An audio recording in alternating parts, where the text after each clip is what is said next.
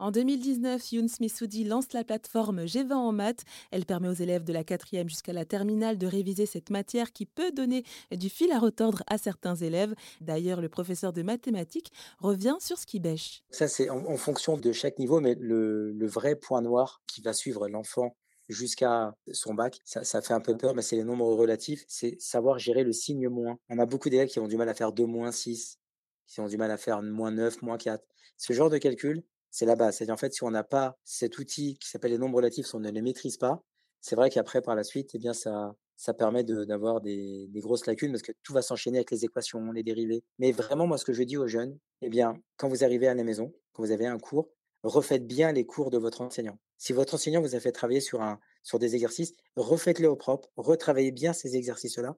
Une fois que vous les avez compris, dans votre livre, vous retrouverez les mêmes que le prof a fait avec des valeurs différentes. Essayez de les faire sans regarder.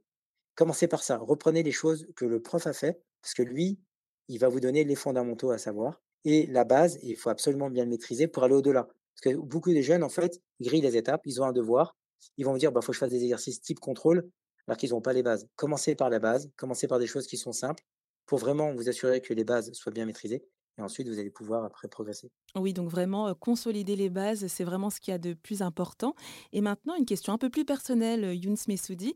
pourquoi est-ce que vous aimez tant les maths?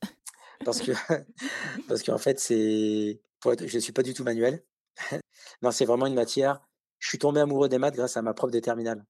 Je ne sais pas si elle m'écoute. Elle s'appelle Madame Renard. Elle m'a fait aimer les maths. Et voilà, depuis, bah, je, je, je, kiffe ça. Je, je fais plein d'exercices. Et puis, c'est un métier qui est extraordinaire en tant qu'enseignant, parce que lorsqu'un un élève rentre dans votre cours, il peut ne pas avoir compris. Lorsqu'il lève la main, il a une interrogation.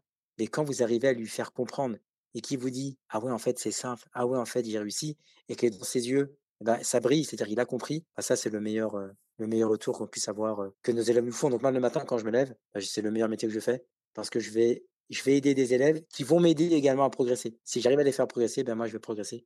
Et c'est pour moi le meilleur métier du monde. C'était Youn Smissoudi, créateur de la plateforme G20 en maths qui fonctionne sur abonnement à partir de 4,99€ par mois.